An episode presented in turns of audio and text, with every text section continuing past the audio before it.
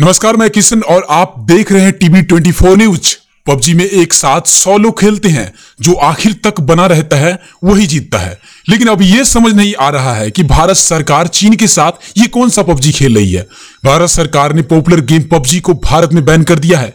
इनके अलावा 118 mobile app और गेम पर प्रतिबंध लगाने का ऐलान किया है। बैन किए गए ऐप में पबजी मोबाइल, पबजी लाइट के अलावा ऐप लॉक और गैलरी वॉल्ट भी शामिल है।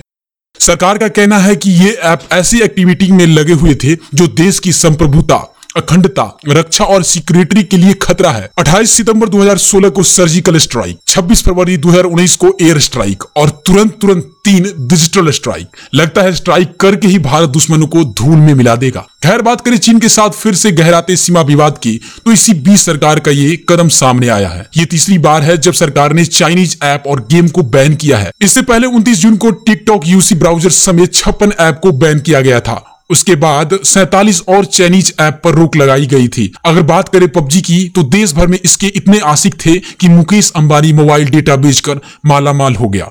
पबजी के पीछे कितने जाने गई।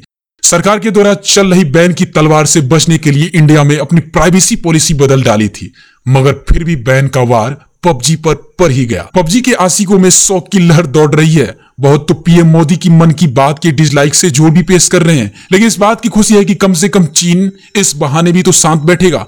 बने रहे टीवी ट्वेंटी फोर न्यूज़ के साथ। बहुत बहुत धन्यवाद।